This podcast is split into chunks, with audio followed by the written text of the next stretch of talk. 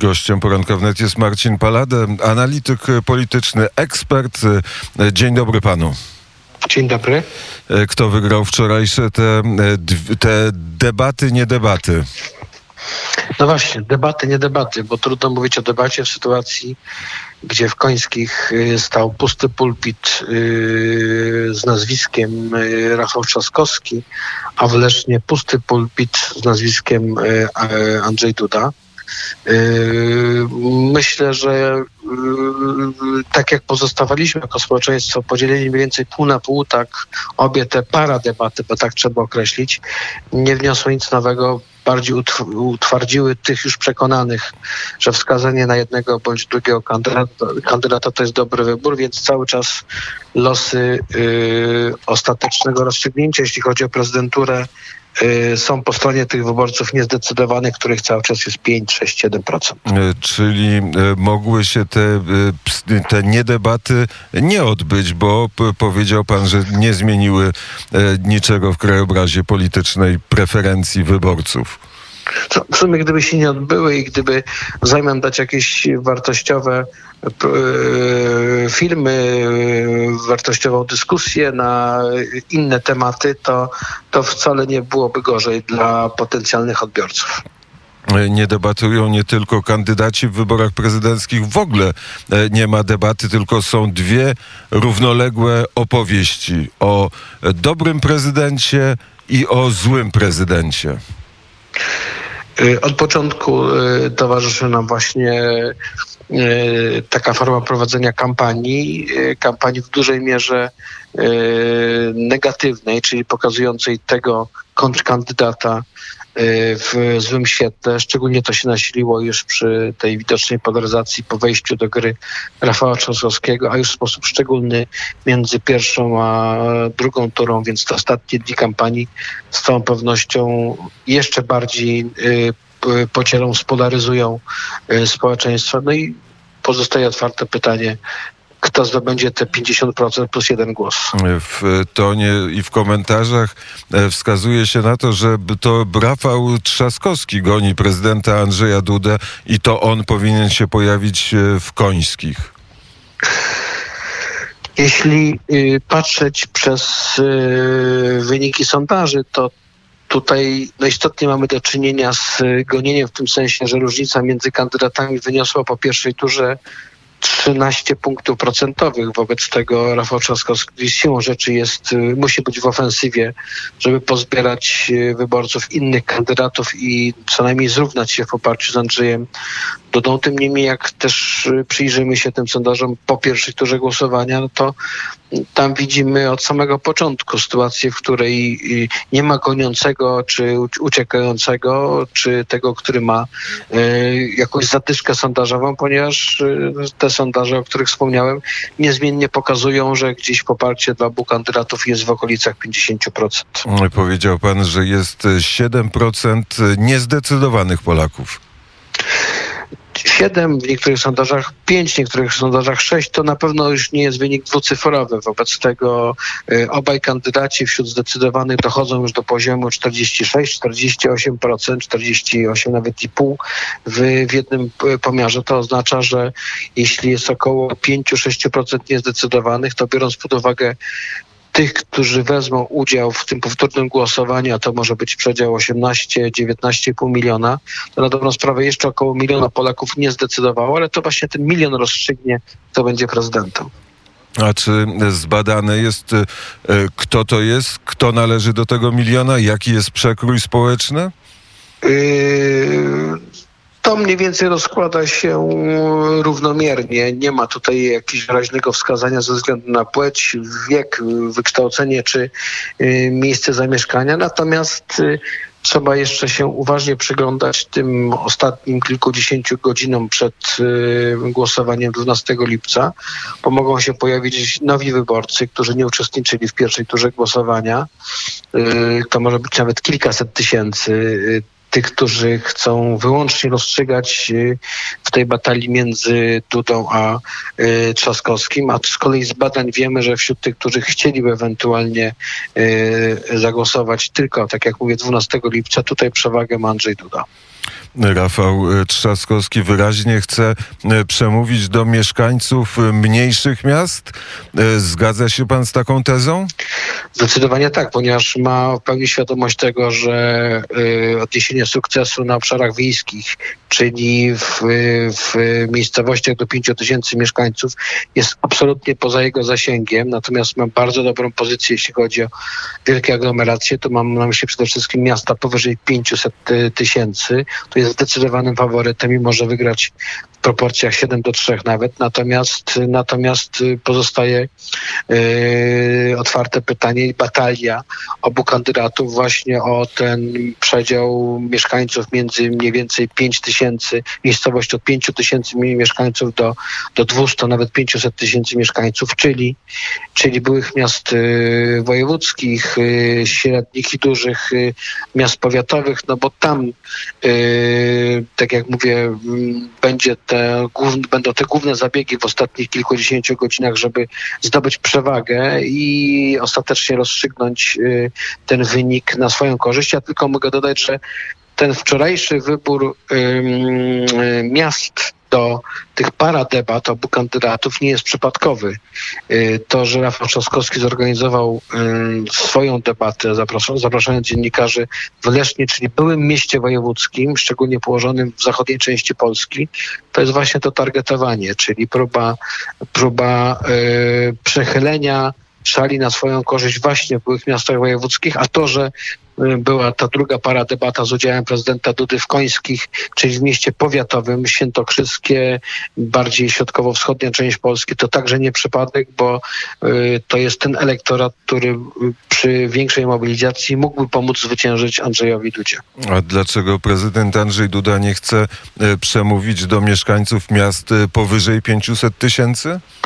No myślę, że to wychodzi z badań sztabowców, że jak gdyby tam y, koszt zdobycia jednego głosu jest nieporównywalnie wyższy niż w tych miastach małych y, i średnich. Myślę, że też w podobnie podchodzą do tego sztabowcy Rafała Trzaskowskiego, który ma świadomość tego, że prawdopodobieństwo przekonania większej liczby wyborców y, na wsiach i w miasteczkach do 5 tysięcy mieszkańców y, jest niezwykle trudnym zadaniem, stąd koncentracja na tym terenie, stąd łowienie na tym terenie, gdzie jeszcze ta perspektywa jest, czyli tak jak mówiłem, w małych i średnich miastach na co warto zwrócić uwagę w ciągu tych y, ostatnich czterech dni kampanii wyborczej?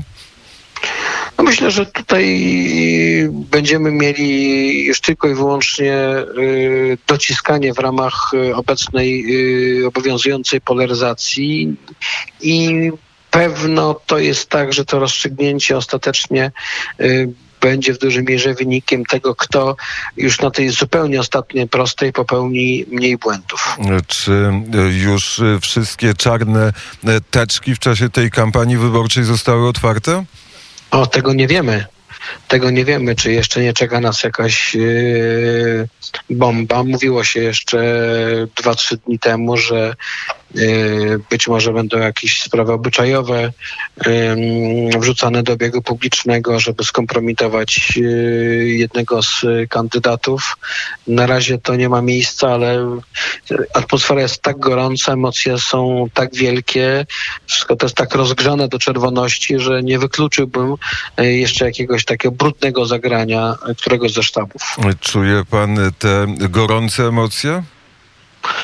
No to widać, słychać i czuć, tak bym to powiedział. To widać na ulicach, widać w rozmowach Polaków. Większość oczywiście z nas ma prawo czuć się zmęczona. To jest bardzo długa kampania spowodowana, no, przedłużająca się spowodowana właśnie koronawirusem. Tym niemniej tym niemniej y, no jest to ważne rozstrzygnięcie dla Polski. 12 lipca to nie jest tylko kwestia, kto będzie prezydentem na 5 lat, ale to jest też y, takie rozstrzygnięcie w ramach podsumowania 30-lecia III RP. Czy będzie próba odchodzenia od tych y, głównych filarów III RP na rzecz czwartej RP, czy też za sprawą wygranej Rafała Trzaskowskiego będzie w dużej mierze odbudowa tego, co trzecia RP straciła od 2015 roku. Czy któryś ze sztabów wyborczych Pana zdaniem e, popełnił jakiś błąd? No to oczywiście zobaczymy dopiero po 12 lipca, kiedy będziemy mogli dokładnie spojrzeć y, w te dane, y, które będziemy mieli o wyborcach. Będziemy wtedy w stanie rozstrzygnąć, czy na przykład duża koncentracja na kwestiach obyczajowych przez sztab Andrzeja Dudy y, dała efekt w postaci przyciągnięcia wyborców konserwatywnych, a nie głosujących na Dudę w pierwszej turze, nie pisowskich wyborców, czy mam tu na myśli przede wszystkim Konfederację i tą prawą stronę PSL Koalicji Polskiej. No i z drugiej strony też zobaczymy, czy te zabiegi Rafała Trzaskowskiego, który no, mocno się ucentrowił, biorąc pod uwagę, że no, poglądy do tej pory miał raczej centrolewicowe, a teraz y, zapewne na podstawie badań przesunął się bardziej do centrum. Pytanie, czy to przesunięcie do centrum zostanie zaakceptowane przez takich mocno centrowych, czy centro nawet prawicowych wyborców i to oni zdecydują się y, przy tej wolcie jednak e, widocznej w poglądach na głosowanie na, na, na Trzaskowskiego. Czy już e, coś wiemy na temat e, przepływu elektoratów? Elektoratu Szymona Hołowni, elektoratu Krzysztofa Bosaka? No, wiemy dużo, aczkolwiek problem jest taki, że cały czas waha się ta liczba wyborców, którzy deklarują, że nie wezmą udziału w powtórnym głosowaniu, a to w przypadku przede wszystkim y, wyborców Szymona Hołowni ma olbrzymie znaczenie, bo przecież w tym torcie do wzięcia jest potencjalnie 14% głosujących na y, Hołownię w pierwszej turze, więc tutaj każdy głos jest bardzo ważny. Szczególnie ważny dla Rafała Trzaskowskiego, który tutaj liczy na efekty tego łowienia w tym elektoracie, bo on potrzebuje co najmniej 65-75% wyborców Hołowni z pierwszej tury, żeby no, w miarę doścignąć Andrzeja Dudę z, po jego wyniku z pierwszej tury. Widzimy też no to różne podejście wyborców Konfederacji. To nie jest tak, że ta prawicowa Konfederacja będzie wybierała prawicowego, obyczajowego, obyczajowo Andrzeja mm, Dudę, bo też widać, że jest sporo tak wskazań części wyborców Konfederacji w kierunku yy, Rafała Trzaskowskiego. No i tutaj też będzie podział, chociaż zapewne też z korzyścią dla Rafała Trzaskowskiego w przypadku yy, wyborców Władysława Kosiniaka-Kamysza, ale tutaj najdrobniejsze przesunięcie w obrębie tych elektoratów, yy, czy to Kosiniaka-Kamysza, czy to Bosaka, czy to Hołowni, na rzecz któregokolwiek z tych dwóch kandydatów może być rozstrzygające dla ostatecznego wyniku głosowania. A jak wielu nowych wyborców pojawi się przy urnach? E, jakie są tendencje? Tego cały czas nie wiemy, bo to są zwykle wyborcy y, ostatniej chwili, tak bym to określił, czyli oni, y, jeśli użyję takiego zwrotu, budzą się gdzieś w połowie tygodnia poprzedzającego głosowanie, więc jeśli będą pomiary w czwartku i piątku, to dopiero będziemy widzieli choćby po deklarowanej frekwencji, czy ona y, będzie na poziomie nieco niższym, bo musimy brać pod uwagę tak, że jeżeli w pełni do urn wyborczych ponownie stawią się wyborcy Andrzeja Dudy i y, Rafała Trzaskowskiego, no to będzie też grupa wyborców pozostałych kandydatów, którzy nie mając swojego i nie chcąc uczestniczyć w tym plebiscycie Duda czy Trzaskowski, zostaną w domu. No i o, można wyliczyć, że to jest grupa co najmniej 600 tysięcy, a może nawet miliona y, wyborców spośród 5 milionów tych, którzy głosowali na innych kandydatów niż dwóch, którzy dostali się do y, drugiej e, tury, e, ale, ale jeśli będzie ubytek miliona, to pytanie, ile set tysięcy przybędzie tak, żeby ta frekwencja była mniej więcej zbliżona do tego, co obserwowaliśmy w pierwszej turze. Na ogół ci wyborcy budzili się po debatach telewizyjnych, które oglądały miliony Polaków.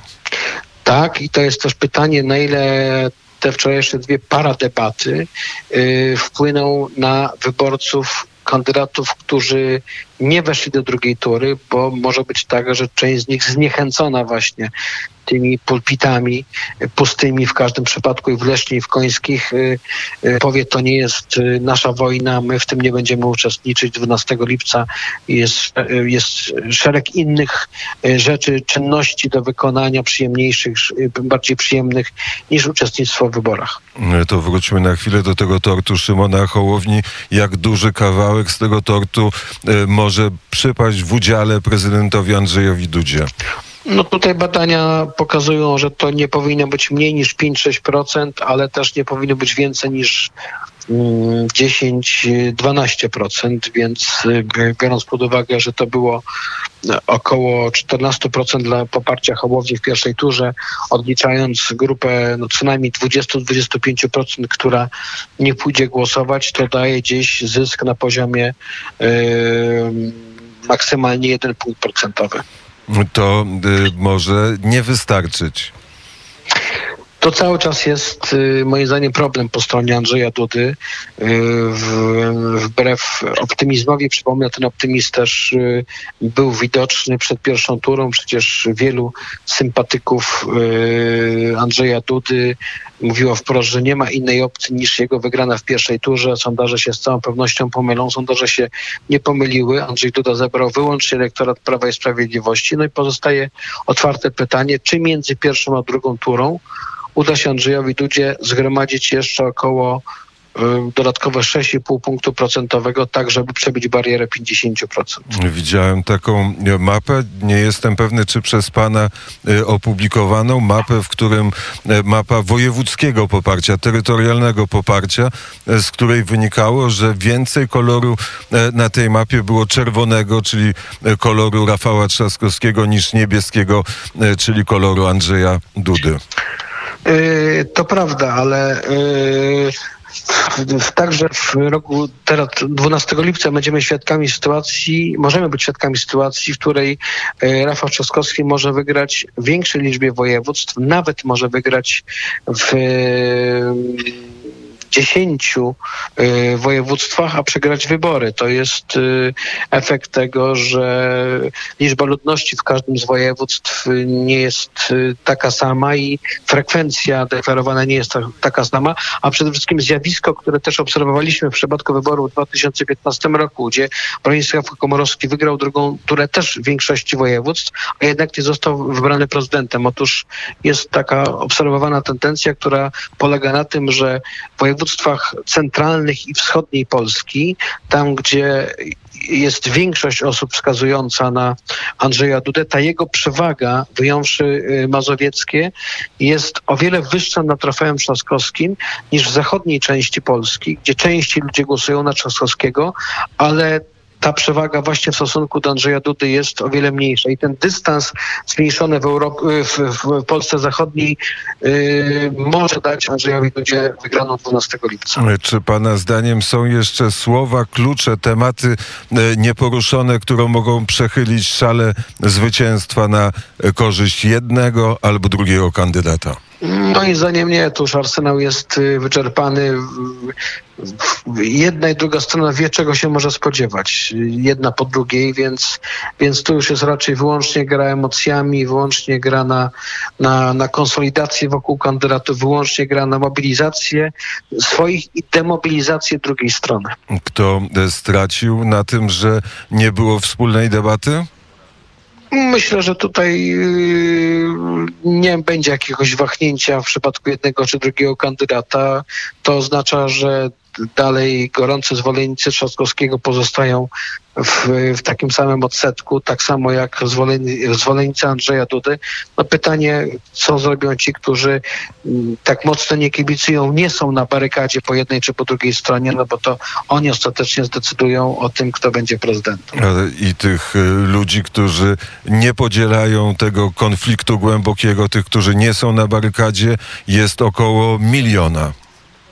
No, na ten moment tak, bo, bo jeśli założymy, a mamy do tego w pełni prawo, że policzone są już elektoraty, te twarde e, Dudy i Trzaskowskiego, no to pozostaje ten milion wyborców, który się no, może składać z tych, którzy e, uczestniczyli i głosowali na innych kandydatów, którzy nie weszli do drugiej tury, ale także tam może być 100, 200, może 250 tysięcy e, nowych wyborców. I może być tak, że 12 lipca, czyli wtedy, kiedy zamkną się lokale wyborcze, poznamy te pierwsze sondażowe wyniki. One mogą się zmienić zmienić i powiedzieć, że nie ten wygrał, o którym myślimy, że wygrał, tylko ten drugi.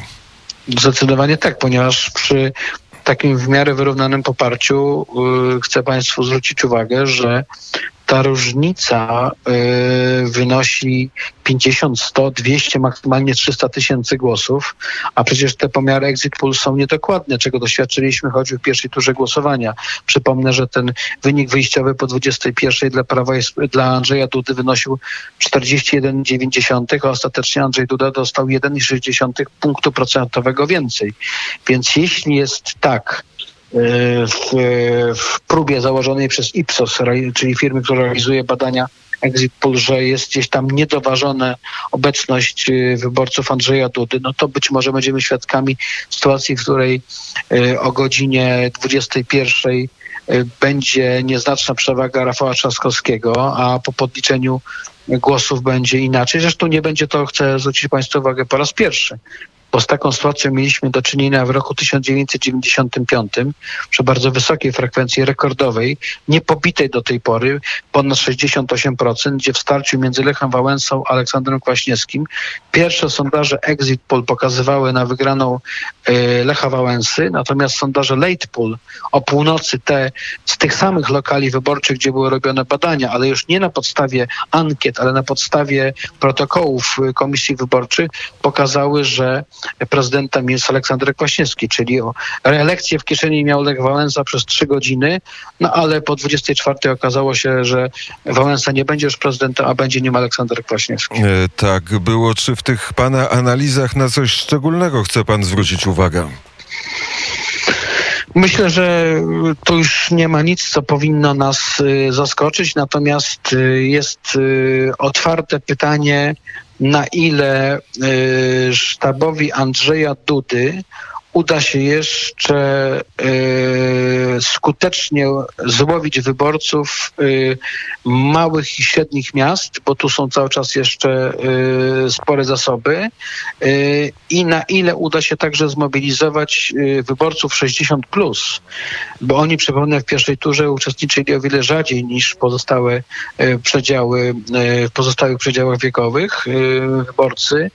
I tutaj także możliwości są po stronie Andrzeja Dudy, więc te ostatnie kilkadziesiąt y, godzin kampanii to już będzie wyłącznie mobilizacja i tych już podliczonych pewnych, ale także tych, którzy przepływając mogliby przechylić szale na korzyść Dudy.